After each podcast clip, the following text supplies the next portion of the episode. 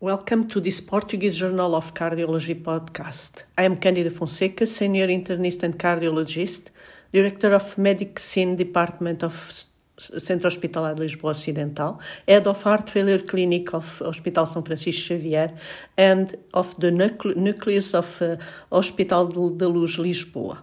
Professor of Medicine of the Nova Medical School, Faculdade de Ciências Médicas, Universidade Nova de Lisboa. Today we will talk on diuretic resistance in heart failure, taking as starting point the paper published in this issue of September of the Portuguese Journal of Cardiology by Francisca Gomes da Silva and colleagues and entitled Diuretic Resistant Heart Failure and the Role of Ultrafiltration, a Proposed Protocol.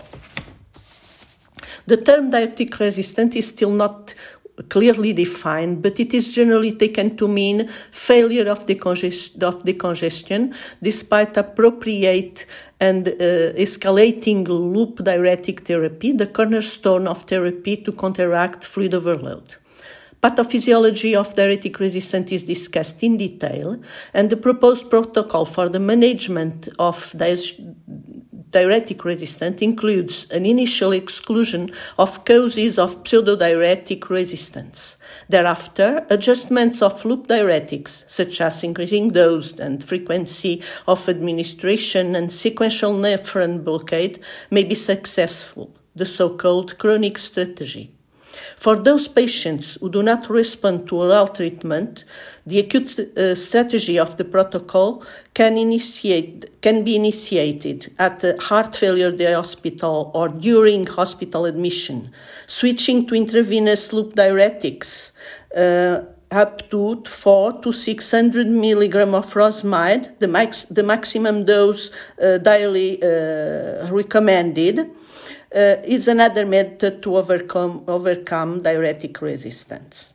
Continuous, subcut- continuous subcutaneous furosemide administration is also discussed, uh, as are hypertonic saline solution administration in conjunction with IV furosemide and albumin infusion in addition to parenteral loop diuretics.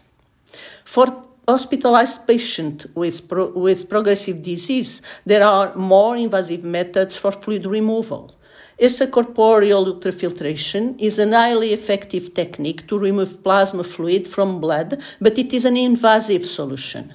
The main goal of heart failure uh, refractory to diuretics is to control volume on an outpatient basis without the compensation of or hospitalizations.